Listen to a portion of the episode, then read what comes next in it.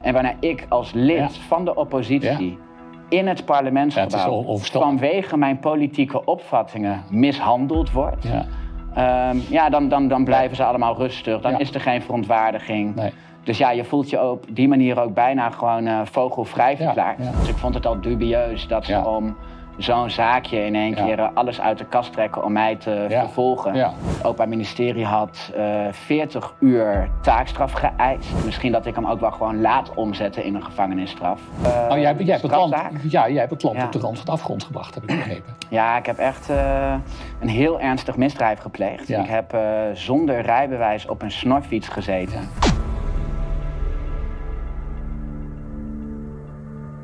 Dames en heren, welkom bij Café Weltsmerts. Mijn naam is Frank Stademan. Ik eh, heb vandaag in de studio Gideon van Meijeren, welbekend eh, Kamerlid. En eh, met hem ga ik praten over de rechterlijke macht. Gideon, welkom. Dankjewel. Ehm, ja, wij zagen een aanleiding om eens met elkaar van gedachten te gaan wisselen. We hebben afgesproken, het wordt geen interview. We gaan met elkaar van gedachten wisselen. Jij bent jurist van huis uit. En jouw specialisme is eh, eh, grondrechten. Ik ben oud-advocaat, heb veel eh, proceservaring. En wij kunnen de, kennis die wij hebben en de ervaring die wij hebben aan elkaar toetsen. En eh, daarover gaan we in gesprek met elkaar. eh, met de bedoeling om de, de kijkers het nodige eh, ja, aan informatie te verschaffen. De, de rechterlijke macht, waarom is die zo belangrijk? Ja, de rechterlijke macht is natuurlijk een van de drie staatsmachten. Die met het oog op de machtenscheiding ook allemaal onafhankelijk en zelfstandig eh, van elkaar moeten opereren. Van oudsher natuurlijk met de bedoeling om te voorkomen dat eh, de macht bij één entiteit komt te liggen en geconcentreerd raakt. Want Ja. dat leidt eh, tot het risico op machtsmisbruik. Ja, Dus ja, die machtenscheiding is zo belangrijk om te voorkomen dat er ja, een tirannie kan ontstaan. En daar moet de burger tegen beschermd worden. En nou ja, het belangrijkste grondbeginsel van een rechtsstaat is natuurlijk dat het recht regeert. Dus ook de overheid moet zich aan het recht houden. ja, En als dat niet gebeurt, dan eh, moeten burgers, wanneer zij daardoor bijvoorbeeld in hun rechten of vrijheden worden aangetast, zich kunnen richten tot een onafhankelijke rechter ja, die eh, ja, de burgers kan beschermen tegen de staat. ja. De rechterlijke macht is er om ons te beschermen. Zeker, ja. Om ons te beschermen, onder meer tegen, eh, tegenover de staat. Met de rechterlijke macht bedoelen we overigens niet alleen ehm, eh, de, de, de rechters, de zittende de magistratuur, zoals we dat noemen. Maar daar bedoelen we ook mee de open, het Openbaar Ministerie. Dat is ook een onderdeel van de, van de rechterlijke macht. Klopt, ja. Beide ook eh, geregeld in de wet op de rechterlijke organisatie. En beide moeten inderdaad ja, onafhankelijk zijn van de andere staatsmachten om hun taak goed uit te kunnen Ja. En daar is wel wat kritiek op eh, mogelijk de, de laatste tijd. Op het functioneren van de rechterlijke macht. Zowel de zittende, de rechters die vonnis wijzen. als het Openbaar Ministerie. De staande magistratuur. Daar hebben we de afgelopen tijd wel wat, eh, wat eh, voorbeelden van eh, gezien. Absoluut. Z- zullen we beginnen met eh, eventjes een eh, blik te werpen op het Openbaar Ministerie. Hoe dat functioneert. Ja, dat is goed. Ehm, aangiftes doen ter zake van strafbare feiten. ja, Ehm, ja, ik heb het idee dat we daar een, eh, ja, een, een, een onevenredigheid zien dat bepaalde eh, verdachten niet worden vervolgd en andere verdachten wel worden vervolgd. Heb, heb jij daar een opvatting over? Ja, zeker. Ehm, het is denk ik terug te voeren op een bijzondere regel in het Nederlands recht. Namelijk dat het Openbaar Ministerie niet verplicht is om strafbare feiten te vervolgen. Ja, Dus zelfs als er een aangifte is gedaan, er is voldoende bewijs eh, verzameld, eh, de verdachte is opgespoord, dan nog kan het Openbaar Ministerie besluiten om niet Ja. tot vervolging over te gaan. ja, Eh, volgens de tekst van de wet om redenen van het openbaar belang. op het gebied van het, het algemeen belang. Ja, ja, Het wordt het opportuniteitsbeginsel genoemd. ja, En in sommige gevallen valt daar wat voor te zeggen. Dat, dat is een voorbeeld dat in de literatuur vaak eh, gebruikt wordt. Dat wanneer ehm, iemand eh, van eh 95 jaar oud die geen geld heeft om te eten, een keer ergens een brood wegneemt, Ja. ehm, dat dan het Openbaar Ministerie kan besluiten van ja, het is in dit geval niet opportun om over te gaan tot vervolging. ja. Maar wat we de laatste tijd steeds meer zien, en wat ook zo door heel veel mensen wordt uh, ervaren, is dat hier op een manier van gebruik gemaakt wordt die neigt naar uh, politieke gekleurdheid. Dus dat het ervan ja. afhangt wie de verdachte is. Politieke justitie. Politieke justitie, ja. klassenjustitie. Er uh, zijn tal van voorbeelden van die bij heel veel mensen de wenkbrauwen doen fronsen. Ja, ja, ja, ja, precies. Want we hebben nu heel recent uh, meegemaakt, uh, tenminste dat kwam in de publiciteit, uh, die, die, dat bij Van Haga een, man was binnen ingebroken en had, zich daar, nou, had zich daar dus toegang verschaft, volstrekt illegaal. En die wordt niet vervolgd. Klopt. maar daartegenover staat dat diverse gevallen uh, waarbij iets tegen de gevestigde orde, politici tegen, van de gevestigde orde, die, die wordt iets tegen ondernomen. Uh, en, en, uh, en dan wat nauwelijks iets voorstelt. En die mensen die krijgen de grootst mogelijke problemen. Ja, klopt. Je ziet dat er op een hele ongelijke manier gebruik wordt gemaakt ja. van, dit, van dit uitgangspunt. Ja. wat ik zelf een heel spraakmakend voorbeeld vond, dat was heel recent bij die blokkade van de A12. Ja. Uh, het is verboden om een snelweg te blokkeren. Ja. Uh, er zijn uh, 1600 verdachten aangehouden Bij door de politie. Rebellion, ja, van Extinction Rebellion. Ja. En vervolgens zegt het Openbaar Ministerie van, nou ja, wij vinden dit eigenlijk niet zo erg. Dit is een gering feit, dus we gaan deze mensen niet vervolgen. Ja. Terwijl een paar jaar geleden nog, um, toen de zogenaamde blokkeervriezen de snelweg blokkeerden, ja. Toen was het in één keer een ernstig vergrijp. Toen ja. uh, zijn die mensen keihard aangepakt, tot ja. forse straffen veroordeeld. Ja. Uh, we hebben het voorbeeld van uh, Aquasi, die op de Dam heeft opgeroepen tot geweld tegen mensen die zich verkleden als Zwarte Piet. Ja. Waarvan ook het Openbaar Ministerie heeft geoordeeld: dit is strafbaar, het is oproepen tot geweld, maar we gaan deze man niet vervolgen. Ja. Terwijl, uh, ja. ja. als je kijkt naar een Willem Engel, die, uh, op, uh, die, die zou hebben opgeroepen om deel te nemen aan een demonstratie die officieel niet was toegestaan, dan is het oh, opruiing en eh, een voorwaardelijke gevangenisstraf. En ja, dat, dat doet bij heel veel mensen terecht de wenkbrauwen fronsen. Die denken, hé, hey, waarom in het ene geval wel, waarom in het andere geval niet? Ja. Dat wordt niet deugdelijk gemotiveerd. dus dat zorgt voor heel veel, heel veel wantrouwen bij mensen, achterdocht. Ja, en dan, dan denk ik ook aan al die vreedzame, naar mijn oordeel, uh, vreedzame demonstraties tegen de coronamaatregelen. Die demonstranten waren allemaal volgens mij heel vreedzaam. Absoluut. Maar er werd hard op, opgeslagen, mishandeld, op een gruwelijke manier. Zelfs Amnesty International, uh, die heeft daar nu, nu kritiek op. Uh, het Openbaar Ministerie staat dat allemaal toe. Die komt daar niet tegen in het geweer. Dus ik, ik zie daar een ongelijkheid. Ik zie daar een enorme ongelijkheid. Ja, absoluut. Um, heel zorgwekkend. Maar en, dat zie je. Nou, wat ik nog even hierover wil opmerken, want ik denk dat dat wel belangrijk is zeker met het oog op dat het Openbaar Ministerie onafhankelijk zou moeten zijn. Niet veel mensen hebben scherp voor ogen dat uh, het Openbaar Ministerie, hoewel het onderdeel is van de rechterlijke macht, onder de totale controle van ja. de minister van Justitie valt. Ja, Terwijl de minister van Justitie natuurlijk onderdeel is van de regering, de ja. uitvoerende macht. En die kan aanwijzingen geven aan uh, het Openbaar Ministerie ja, ja. algemene en bijzondere aanwijzingen over, over ja. hoe zij gebruik moeten maken van hun taken en bevoegdheden. Alle officieren van justitie die worden benoemd door de regering.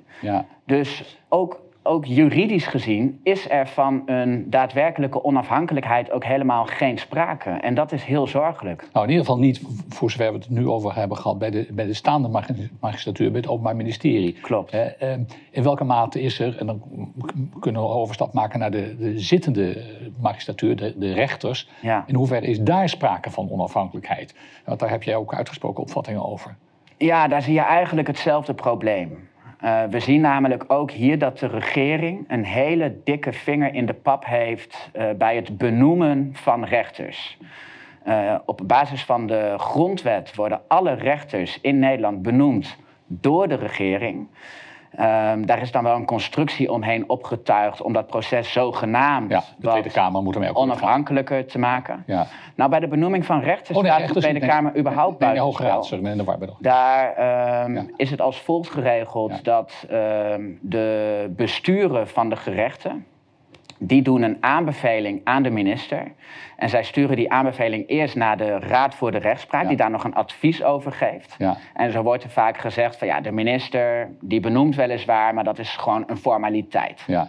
Maar ook die besturen van die gerechten, die worden allemaal benoemd Ja, ja. door de regering. Ja. De leden van de Raad voor de Rechtspraak worden benoemd door de regering. Precies. En zo zie je dus dat de regering op het moment dat zij vinden dat rechters politiek ongewenste uitspraken doen, eh, heel eenvoudig over kunnen gaan tot het benoemen van rechters uit Ja. hetzelfde Ja, bolwerk, uit Ja. hetzelfde ideologische bolwerk. ja. En nou ja, dat is niet zomaar een risico op papier, want ook in de praktijk zie je dat die vele decennia aan benoemingen allemaal vanuit de regering, die constant wordt gevormd door partijen als P van de A, D66, VVD, Ja. eh, linksliberale partijen, Ja. Dat, ehm, dat je dat ook terugziet in de politieke voorkeuren van rechters. Daar zijn onderzoeken naar gedaan. Ja. Er wordt wel eens makkelijk gezegd van, ach, die D66-rechters. En dat lijkt dan misschien een zwaktebod. Maar ook de feiten wijzen uit dat, ehm, ik geloof een onderzoek van een paar jaar geleden, dat 70% van alle rechters stemt Ja. op D66, Ja, ja, ja. P van de A of GroenLinks. Terwijl dat op dat moment maar Ja. 30% van de, ehm, van de kiezers daadwerkelijk op die partijen Precies, stemden. de schaafspiegeling. Het is absoluut schaafspiegeling. Totaal niet. Nee, nee. Ehm, maar dat, dat maakt inderdaad dus dat die, dat die rechters ehm, eh, gekleurd kunnen zijn. eh, wa- wa- waarschijnlijk gekleurd zijn. Dan zullen ze zeggen, ja, we- gaan proberen het onafhankelijk te doen. Dat, ze- dat zei je ook al. Ehm, ze zouden zich kunnen ontwikkelen. Ze zouden, zich, ze, zouden zich, ehm, ze zouden tot andere inzichten kunnen komen. En ze hoeven dan ehm, formeel niet bang te zijn voor hun carrière. Want ze zijn voor het leven benoemd. Klopt. Dus dat zou hen een bepaalde vrijheid moeten geven. Maar de vraag is, eh, hebben ze die vrijheid? Vo- Voelen ze die vrijheid ook om, om beslissingen te nemen eh, waarvan, ze, waarvan zij in hun ha- hart zouden denken dat die goed zouden zijn, maar die dan in zouden gaan tegen het overheidsbeleid? Nou, dat is een interessante vraag, want heel vaak wordt de onafhankelijkheid van de rechtspraak beargumenteerd met het argument: ze worden voor het leven benoemd, Ja. dus ze hoeven niet te vrezen voor ontslag. Ja. Dus ze kunnen ook de staat in het ongelijk stellen en dan kan de staat die rechters niet ontslaan. Nee, precies. Dat klopt. Maar een rechter die een bepaalde carrière wil maken, Ja. bijvoorbeeld een rechter bij een rechtbank die ooit nog eh, raadsheer bij het gerechtshof wil worden, Ja. die is toch weer afhankelijk van Precies. een benoeming door de minister. Ja. En het zijn weer die besturen van die gerechten die weer een aanbeveling doen over welke rechters komen nou in aanmerking voor een, eh, een hogere functie. Ja. Eh, dus ook hier zie je zeker dat zelfs al zou een rechter eh, denken van oeh, de staat die heeft hier toch wel onrechtmatig gehandeld en eigenlijk zou ik de staat in het ongelijk moeten stellen. Ja. Eh, ja, dat kan een, een career suicide Ja, zijn voor precies. zo'n Ja, rechter. precies. Ja. Ja. Ja, nee, die, die schiet in zijn eigen voet van. Ja. Ehm, dat, eh, dat, dat, dat zou dus eh, kunnen verklaren als, we- als we het hebben over de vraag... maar hoe, hoe komt het nou dat, dat al die uitspraken... Hè, daar wil ik graag zo nog even wat verder op ingaan... al die uitspraken die, allemaal in het voordeel van de overheid zijn geweest... hoe, hoe zou dat komen? Hoe, hoe kan het eh, dat, dat die rechters al die... Alle overheidsmaatregelen op een, op een één enkele uitzondering na waar we zo nog over gaan hebben, eh, allemaal gevolgd hebben. Ja. Ik, ik, heb, ik, heb mij, eh, ik heb mij daarover verbaasd. Ik heb daar veel over nagedacht. Ik heb ook met een enkele rechter al eens een keer gesproken. Mijn indruk is dat die rechters oprecht geloven wat verteld wordt door de overheid. Dat ze oprecht geloven dat een avondklok nuttig is, dat een, een, mond, een mondkapje nuttig is, dat het afstand houden van anderhalve meter, dat dat inderdaad werkzaam is. Mijn, mijn, indruk is ehm, dat, dat ze echt serieus het verhaal geloven. En, en dat het bovendien ook heel gevaarlijk is. Dat die, die COVID was, was heel gevaarlijk. En als iets heel gevaarlijk is, dan is alles ge- geoorloofd. Nood breekt wet, hè, is, is, is een gezegde. Ja. Ja, ik, ik denk dat je daar gelijk in hebt. Dat eh, is wat we hebben gezien. En ehm, ik, er zijn ook verschillende uitspraken die dat ook heel duidelijk maken. We kennen de avondklokzaak, de zaak uh, waarin de rechter heeft gezegd dat de regering een mondkapjesverplichting mocht instellen. Ja. Uh, waarvan ook tal van uh, staatsrechtgeleerden, hè, wij zijn niet de enige die het zeggen, maar ook uh, de salonveege staatsrechtgeleerden, ja. die zeggen het ook. Wat de rechter hier doet, dat kan gewoon kan niet. Nee, nee. Um, maar tegelijkertijd, ja, ik denk dat dat enerzijds voortkomt uit het feit dat ze dus allemaal uit datzelfde ideologische bolwerk komen, dat elkaar in stand houdt. Ja, dezelfde vijver, ja. Ja, daar komen ze allemaal, uh, allemaal uiteindelijk uit vandaan. Ja, ja. En ik denk dat het ook wel goed is om op te merken dat in heel veel gevallen gaat het natuurlijk goed. Um, als je kijkt naar willekeurige zaken op het gebied van arbeidsrecht of huurrecht. Oh, en ik denk misschien wel 99% van de gevallen passen rechters gewoon het recht toe en zijn de regels ook heel duidelijk. Ja. Maar juist als het aankomt op die politiek gevoelige kwesties. Onze grondrechten. Onze grondrechten, waar het altijd draait om een belangenafweging. Als grondrechten met elkaar botsen, dan moet de rechter een belangenafweging maken. Ja. Überhaupt staat het hele recht vol met allerlei subjectieve termen. Als uh, redelijkheid en billijkheid. Is iets wel of niet overtuigend? Ja wat de ene persoon redelijk vindt, vindt de andere persoon onredelijk. En dat hangt natuurlijk onder meer af van je, je normen en waarden, je politieke gezindheid. Precies, precies, En dat geeft de rechter dus alle mogelijkheid om, uh, om, om welke beslissing ook te nemen. Want, want hij, hij vindt dat redelijk.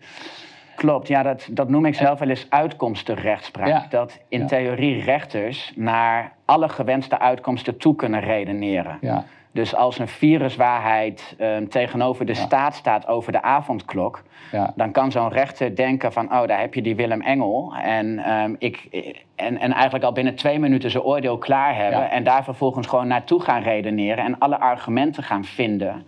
Die, uh, die, daar, ja, die hem uitkomen op dat moment. Overigens, zo werkt de rechtspraak in zijn algemeenheid. Hè? Ja. Voor, voor rechters geldt, het zijn, het zijn ook gewoon mensen. Ja. En die, die zien een bepaalde casus. En dan denken ze, nou, ik vind dat toch meneer A. Ik heb sympathie voor meneer A. Of ik heb toch meer sympathie voor de tegenpartij, meneer B. En dan gaat hij toch vanuit die benadering gaat hij de zaak bekijken en zoekt daar dan ook de argumenten bij. Het is mensenwerk. Absoluut. En er wordt wel eens gezegd van uh, rechters die kunnen hun politieke voorkeuren makkelijk uh, aan de kant schuiven en die, die, die passen gewoon het recht toe. Ja. Maar ja, zo werkt het natuurlijk niet. En dat en ook... wel, en dat, maar dat is wel als je een ruzie hebt met je buurman over een boom die oversteekt, uh, over, uh, hoe heet het, uh, overhangt. Mm -hmm. wat je terecht zegt, in, in, in de meerderheid van de gevallen werkt de rechtspraak prima. Als, ja. als burgers met elkaar een probleem hebben, of burgers met een bedrijf, bedrijf, een probleem hebben, dan werkt die rechtspraak prima. Maar het gaat juist daar waar, waar het essentieel is om onze grondrechten, en dat heeft dus de coronacrisis laten zien, daar heeft de rechterlijke macht het jammerlijk laten afweten. Zeker. En er zijn ook wel onderzoeken gedaan naar um, andersoortige zaken, bijvoorbeeld in het mededingingsrecht, waaruit blijkt dat rechters die economisch ja, recht ja. zijn, ja. Um, ja, vaker bedrijven in het gelijk stellen. En in asielzaken zie je dat rechters die weer wat linkser georiënteerd zijn, weer vaker um, vergunningen voor asielzoekers toewijzen. Ja, dat is al. Ja. ja. ik denk dat, dat jij dat als advocaat, voormalig advocaat, kunt bevestigen. Dat, dat, dat bijna alle, alle advocaten als een zaak uh, op de rol staat, dat ze altijd even kijken, hey, welke rechter zit hier? Precies, ja. Omdat uh, alle advocaten weten, de ene rechter die straft ja. wat strenger, de andere rechter die is daar gevoelig voor. Ja. Um, en dat is heel logisch. Rechters zijn gewoon mensen. Mensen hebben ideeën, opvattingen. En ja, in het Nederlands recht hebben rechters ook heel veel vrijheid om uh, hun eigen afwegingen te maken. En uh, ja, daarom is het heel problematisch dat de regering um, zo'n dikke vinger in de pap heeft bij het benoemen van rechters. Waardoor je dus ziet dat de rechters feitelijk aantoonbaar geen afspiegeling vormen van de bevolking. Nee, nee. En, en in wezen lakeien zijn van de overheid. Want daar zou ik dan toch ook eens even nog met je over willen praten. Die, die, als we eens kijken naar die, die beslissingen, die vonnis die de afgelopen jaren zijn geweest in al die coronamaatregelkwesties. Wat mij daar opvalt, is dat die rechters geen van allen inhoudelijk uh, de zaken zijn gaan toetsen. Mm -hmm. Ze hebben telkens gezegd, uh, oh de staat die zegt dat dit een maatregel is die is gerechtvaardigd. Uh, omdat het bijvoorbeeld voortkomt uit het advies van een, van het, een advies van het OMT. Ja. En dat, uh, ja, dat zijn deskundigen, daar moeten we op vertrouwen. Ja. Ik moet zeggen dat ik daar um, ik heb dat ik heb daar met verbazing heb ik daar kennis van genomen. Ik, ik ken dat helemaal zo niet. Het, het was altijd zo, tot, tot voor corona. Eh, althans, in ieder geval tot het moment dat ik uh, uit de advocatuur stapte, een aantal jaar geleden, was het zo dat als je een zaak had tegen, ook tegen de overheid. Uh, en je, was, je vond dat die een bepaalde maatregel nam, of je was het niet eens met de overheid. Uh, en je ging procederen en dan kwam de overheid met een rapport van een deskundige. Dan kwam je zelf kwam je met een tegenrapport. En dan zei de rechter niet, nou ja, je mag toch vertrouwen op de overheid. Nee, als je een goede argument had, dan zei, dan zei die rechter...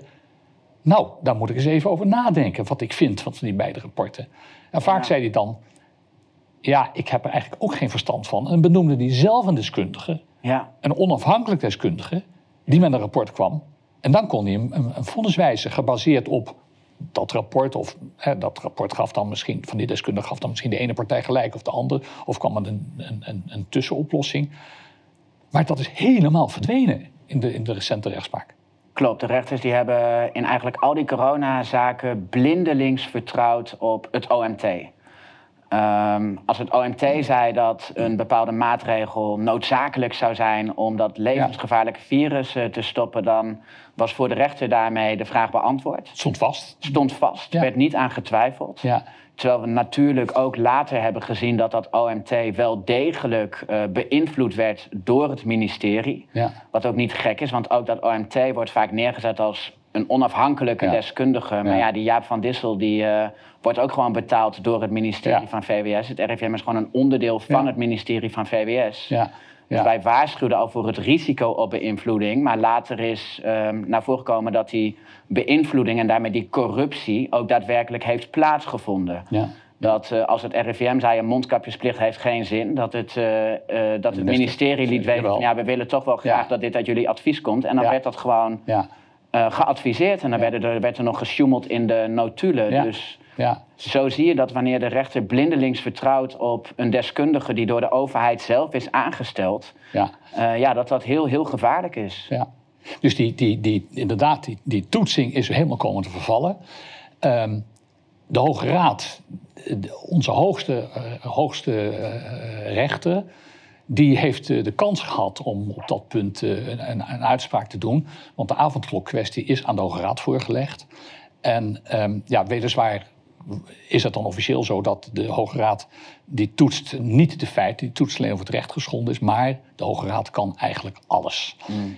En wat mij opviel in, het, in de uitspraak van de Hoge Raad, en, en die, die, mensen die, eh, die kunnen echt in alle onafhankelijkheid opereren, die zijn ook voor het leven benoemd en die, die zijn wel via de Tweede Kamer, maar die zijn ook mm-hmm. via het, voor het leven benoemd, die hadden de mogelijkheid om gewoon echt een uitspraak te doen uh, wat ze er zelf van vonden. Nou, dat ik, nou ja, ik vrees eigenlijk dat ze dus gedaan hebben, uh, dat ze een uitspraak hebben gedaan die in overeenstemming was met wat ze zelf vonden. Maar wat zeiden ze ook? Ze zeiden, uh, de, de, de avondklok is ingesteld op basis van, van adviezen van, van deskundigen. En daar, moeten we, daar moeten we maar op vertrouwen. Nou, ik, ik wist ik wist niet wat ik las, want de Hoge Raad had hier heel makkelijk kunnen zeggen: ja, maar er is zo geargumenteerd waarom die avondklok niet deugt, waarom die niet had mogen worden opgelegd. Um, de rechter, de lage rechter die die avondklok in, in stand heeft uh, gelaten, die heeft zijn uitspraak niet goed gemotiveerd.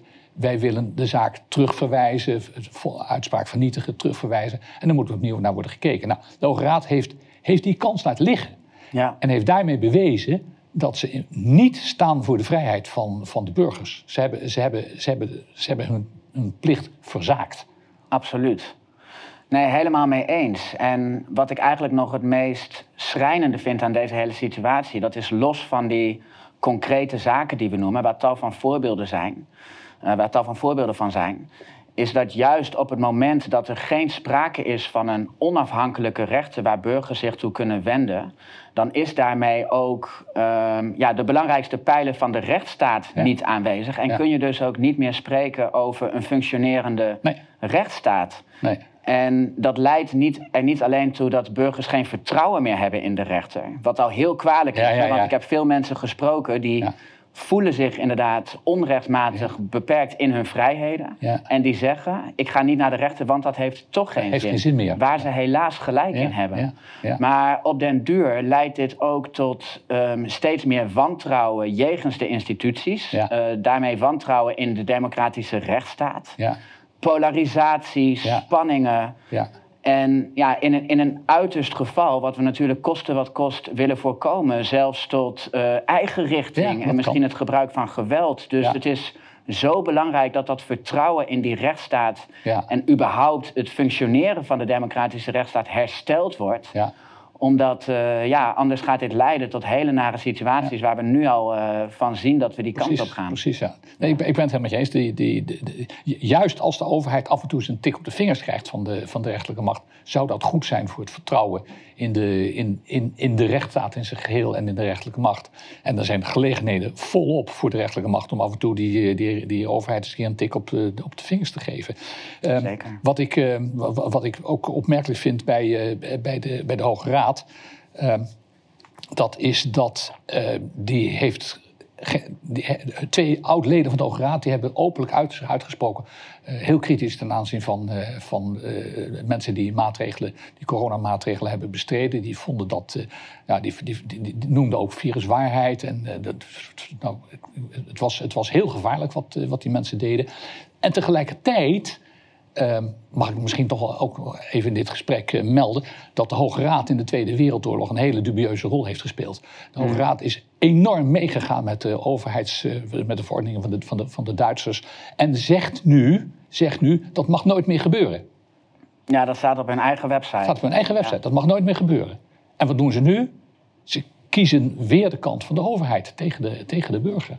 Ja. En ehm, ja, ik, ik- die avondklok, als, eh, wil ik toch nog even met je over van gedachten wisselen. Ehm, hoewel, misschien is het meer mijn, mijn verhaal eigenlijk, hoe dat gegaan is, die avondklok. Want dat was voor mij eh, in 2000, eh, wanneer speelt de klok? In eh, 2021. Ja. Ehm, dat was voor mij het demasqué van, van de rechterlijke macht. Want dat vonnis was gewezen door de president. Die zei toen, die avondklok gaat eraf. Dat was op een bepaalde dag, s ochtends om tien uur geloof ik. En s smiddags om twee uur of drie uur Ja. diende bij het gerechtshof al het hoge beroep. Nou, ik ben eh, 41 jaar advocaat geweest. Ik heb nog nooit, nog, maar ook nog nooit Nee. meegemaakt dat zo snel een vonnis ter vernietiging wordt voorgedragen bij, bij, bij, de hoge beroeprechter. In, binnen vier uur, vier Ja, of vijf uur, zat het bij het gerechtshof. En, dat, en als ik dat dan combineer met het feit dat meneer Rutte, voordat de zitting in hoger beroep plaatsvond, op die dag in een persconferentie al wist te melden dat, de recht, dat het gerechtshof die week nog een uitspraak zou doen. Ja, alles ik. wijst erop dat hier gewoon eh, over gebeld is. Hier is eh, Ja. gebeld door eh, het torentje met het gerechtshof. Dat is, dat is corrupt, dat kan niet. Absoluut pure corruptie. En Ja. dat, dat was voor mij, ik, ik, ik was daar toen eh, zelf, ik mocht niet de zittingszaal in, want het was corona en dat was heel gevaarlijk. Maar ik, was, ik zat in de wachtruimte. Ik heb het allemaal meegemaakt. Het, het, was, het, was, het was verschrikkelijk. Het was voor mij het einde van, van het vertrouwen in de rechterlijke macht dat dit kon gebeuren. Ja, en niet alleen voor jou, maar we hebben het allemaal natuurlijk meegekregen. Ja. En ehm, ja, heel Nederland eh, was verbijsterd Ja. over deze gang van zaken. Dus zo zie je Ja. ook, er wordt eh, vaak eh, gewaarschuwd voor de afname van het vertrouwen in de Ja. instituties zoals Ja. de rechterlijke macht. Hoe komt dat? En dan wijzen zij met hun vingertje naar de zogenaamde anti-overheidsextremisten, Ja, ja, omdat wij wantrouwen zaaien en de betrouwbaarheid in twijfel trekken. Waarschijnlijk zien zij dit gesprek al als een hele gevaarlijke vorm van anti-overheidsextremisme. Ja, ja. Terwijl, ja, ik maak me ook heel veel zorgen over dat afnemende vertrouwen in de instituties en in de democratische rechtsstaat. Maar om dat te herstellen moet juist die corruptie aangepakt worden. Precies. En die corruptie, die worden ons benoemd. Wij Ja. komen met concrete voorstellen om die corruptie aan te pakken. ja. En nou ja, ook hier weer dat de overheid vervolgens dat gaat proberen te framen als het gevaar. Ja. Ja, dat zorgt er alleen maar voor dat dat wantrouwen, de achterdocht alleen maar. groeit. En dat we alleen maar verder van huis zijn. Dus eh, nee, daar maak ik me heel ernstige zorgen over. Ja. Je hebt zelf ook eh, iets meegemaakt eh, recent met de, met de rechterlijke macht. Misschien wil je daar iets over vertellen. Ja, je doelt waarschijnlijk op. Uh, oh, jij, jij hebt het land, ja, jij hebt het land Ja. op de rand van de afgrond gebracht, heb ik begrepen. Ja, ik heb echt eh, een heel ernstig misdrijf gepleegd. Ja. Ik heb eh, zonder rijbewijs op een snorfiets gezeten. Ja, dat is niet best. Nee, en ehm, ja, daarvoor ben ik aangehouden. Ik heb dat ook gelijk eh, bekend. Ik zei, ehm, ik was er niet eens van op de hoogte dat je ook voor een snorfiets tegenwoordig een eh, rijbewijs nodig hebt. Maar prima, ik Ja. verwacht ik zal wel een boete op de mat krijgen. Ja, En ehm, ja, toen ben ik daarvoor ook eh, vervolgd. ja, Ehm, en gestraft. En nou ja, goed, over beide valt wat te zeggen. We hadden het net natuurlijk over die prioriteiten. We zien dat Ja. tal van zaken op de plank blijven liggen, allemaal vanwege capaciteitsgebrek. Dus ik vond het al dubieus dat ze om zo'n zaakje in één Ja. keer eh, alles uit de kast trekken om mij te Ja. vervolgen. ja, ja. Maar goed, toen ik vervolgd werd, dacht ik, nou ja, dan zal ik ook wel veroordeeld worden, want het is een eenvoudige zaak. Ik heb een bekentenis afgelegd. ja. Ehm, het Openbaar Ministerie had eh 40 uur taakstraf geëist. Dat vond ik al wel heel erg fors, moet ik zeggen. ja. Maar eh, nou ja, de rechter heeft uiteindelijk 60 uur taakstraf opgelegd. Je ging daar overheen wat heel ongebruikelijk is. Heel ongebruikelijk, dus die Ja. heeft me nog eventjes eh, extra hard eh geprobeerd te straffen. Ja. En ehm, nou ja, goed, Maar je kunt je hier dat- van alles over zeggen. Maar als je dat, ja, maar als je dat, die taakstraf niet, niet doet, da- da- daar zit er een, een sanctie op, toch? Of, ja, nou ja, dan, dan, zou ik, dan zou die worden omgezet in een gevangenisstraf. ja, En ik moet zeggen dat ik er zelfs wel eens over nadenk. Misschien dat ik hem ook wel gewoon laat omzetten in een gevangenisstraf.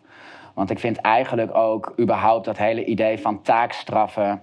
Ja, dat het een straf is om ehm 60 uur te werken... dat beschouw ik überhaupt niet echt als een straf. Eh, als het maatschappelijk nuttig werk is, dan doe ik dat graag. Ik doe al eh, bijna mijn hele leven vrijwilligerswerk op allerlei Ja. mogelijke manieren. Dus een paar dagjes eh, werken, dat zou ik niet eens zien als een straf. Plus dat ik denk dat het ook best wel leerzaam kan zijn om eens eh, te ervaren hoe het is als je daadwerkelijk ehm, ja, in de cel zit. Ehm dat zou mij denk ik een heel goed beeld geven ook over hoe het penitentiaire stelsel Ja. werkt. En je bent, eh, het ver- vervangenis, vervangende hechtenis is dan eh, een maand, zei je. Ja, dat zou twee, ehm, of per twee uur taakstraf wordt dat een dag. Dus dat zou 30 dagen, 30 dagen in de gevangenis Dus zijn. 30 dagen in de gevangenis zitten, omdat je zonder rijbewijs op een snorfiets hebt gezeten.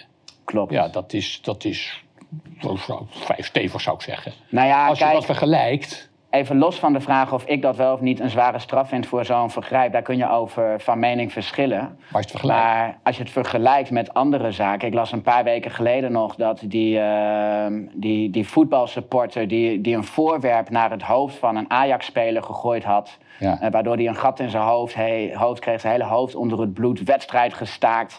Ja, die krijgt dan een onvoorwaardelijke taakstraf van 30 uur. ja. En je ziet zo vaak voorbij komen in het nieuws dat om, om de meest eh, toch wel behoorlijk ingrijpende zaken, of dat nou zware mishandelingen zijn of ehm, eh, overvallen, dat daar hele Ja. lage taakstrafjes worden opgelegd. En dan denk ik toch wel, ja, dit, ik heb een strafbaar feit gepleegd, maar er is geen slachtoffer. Nee. Ik heb niemand schade toegebracht. En dan zet het toch wel aan het denken dat je daar dan toch eh, zo hard voor gestraft wordt. Ja. Maar Maar misschien heeft het iets te maken met, eh, met jouw politieke opvattingen. Want eh, dat, eh, tot besluit eigenlijk. je hebt zelf nog iets meegemaakt in, de, in, de, in de wandelgangen van de Kamer onlangs. Misschien kun je daarover over vertellen. Ja, je doelt waarschijnlijk op wat ik van de week ook in dat debat over persvrijheid al even Ja, ja, ja, ja, ja, precies. Ja, ja, ja. Dat ja, gaat erover dat ik een aantal maanden geleden eh, voor het eerst sinds ik Kamerlid ben ook eh, fysiek ben belaagd. Eh, dat was in het gebouw van de Tweede Kamer. Daar was een, werd een eindejaarsborrel georganiseerd. Ehm, en ik dacht, ik laat even mijn gezicht zien om te Ja. laten zien dat wij ook gewoon normale mensen Gewoon zijn mensen, die, ja, die van gezelligheid houden. En nou ja, daar komen ehm, politici van alle partijen, zijn bewindspersonen, journalisten ehm, en ook ambtenaren van alle ministeries, die worden daar ook voor uitgenodigd. En op een gegeven moment was er iemand die eh, vroeg of hij even met mij op de foto mocht. Ik dacht, nou ja, prima. En terwijl eh, wij op de foto gingen, toen kwam een eh, collega van hem, die kwam eraan, kwam heel agressief over, een vrouw. Zij gooide eerst een glas bier over me heen. Ze schold me uit voor fascist. En stak haar middelvinger naar me op en gaf toen met de achterkant van haar hand een klap in mijn gezicht. Niet hard. Uh, ik had er ook geen, geen blijvend letsel aan overgehouden. Een, een, een, rode vlek in mijn gezicht. Meer was het niet. Maar tegelijkertijd dacht ik, ja, we moeten ergens een grens trekken. Ja, want ja. we worden natuurlijk aan de lopende band uh, bedreigd. We krijgen poederbrieven door onze brievenbus. onze woningen worden beklad kun je er nog van alles van vinden. Maar ik denk, zodra er daadwerkelijk iemand met zijn uh, handen aan je zit, dan moet je toch ergens een grens trekken. Ja. Ja. Dus ik heb uh, aangifte gedaan. Ik heb uh, foto's van de dader overhandigd aan de politie. Er stond een fractiemedewerker bij toen het gebeurde. Die heeft een getuigenverklaring afgelegd. Ja. En nou ja, een paar weken geleden kreeg ik van het Openbaar Ministerie een brief op de mat. waarin stond: uh, Het is niet gelukt om de verdachte te traceren. en daarom wordt het onderzoek nu gestopt. Ja. En ja. ja, ook hier zie je dus weer dat uh, als er een onderdeel van de macht. Of dat nou de minister van Financiën is of een Kamerlid van het CDA. in een enigszins mogelijk bedreigende of intimiderende situatie terechtkomen. Dat er een keer iemand voor hun deur staat. Of ze krijgen een uh, onvriendelijk berichtje. Dan staat het hele land op zijn achterste ja, benen. Ja, ja. Uh, dan wordt er direct uh, met man en macht voor gezorgd dat de verdachten worden opgespoord. Die, krijgen, die worden gewoon voor maanden in de cel gegooid. En wanneer ik als lid van de oppositie in het parlementsgebouw vanwege mijn politieke opvattingen mishandeld word. Um, ja, dan, dan, dan blijven ze allemaal rustig. Dan is er geen verontwaardiging. Nee. Dus ja, je voelt je op die manier ook bijna gewoon uh, vogelvrij verklaard. Ja, nou ja, ik denk dat als jouw naam uh, uh, of ja, Kaag was geweest of Rutte, dan hadden ze die ambtenaar al gevonden, denk ik. Ja, ze zeggen we kunnen de verdachte niet uh, traceren. Maar ja, volgens mij is het ook geen kwestie van onkunde, maar van onwil. Ja. Uh, als ik foto's van de dader overhandig aan de politie, een getuigenverklaring wordt afgelegd, dan kunnen ze natuurlijk gewoon naar dat ministerie gaan uh, zeggen: mogen wij even een smoelenboek van alle ambtenaren en daar ga je even met een paar agenten naar kijken. Ja. Uh, dat is kennelijk niet gebeurd. Nee. En ehm, ja, zo voel ik me ergens ook wel vogelvrij ja, ja, dat is onveilig. Dat is onveilig. Zeker als je ziet dat ik dat in het debat benoem. Ja. En dat uh, iedereen blijft muisstil. En ze zijn allemaal heel moreel verontwaardigd over dat ik uh, meer dan een half jaar geleden een keer het woord rioolrad heb genoemd. Daar zijn ze tien minuten over aan het bakkeleien. Uh, maar dat de oppositieleden gewoon in het parlementsgebouw mishandeld kunnen worden vanwege hun politieke opvattingen, dat vinden ze kennelijk prima. Ja, ja en dat heeft ook he helemaal de publiciteit niet gehaald. Het is, nee. nee, het is werkelijk onvoorstelbaar. Ik denk, Gideon, het is geen vrolijkmakend gesprek en toch is het belangrijk dat mensen weten dat dit aan de hand is. Ik denk dat we moeten constateren op dit moment dat de rechterlijke macht, voor zover het gaat om de bescherming van ons burgers, het beschermende grondrecht, dat die eigenlijk gewoon kapot is. Dat, ik vrees dat dat de enige conclusie is die we kunnen trekken. En dat dat automatisch leidt tot de conclusie dat we ook niet in een rechtsstaat leven. Nee, Omdat het recht op dit moment in Nederland niet het hoogste gezag heeft. Nee, precies. Ik ben bang dat ik het helemaal met je eens ben. Dank. En uh, beste kijkers, dank voor het kijken.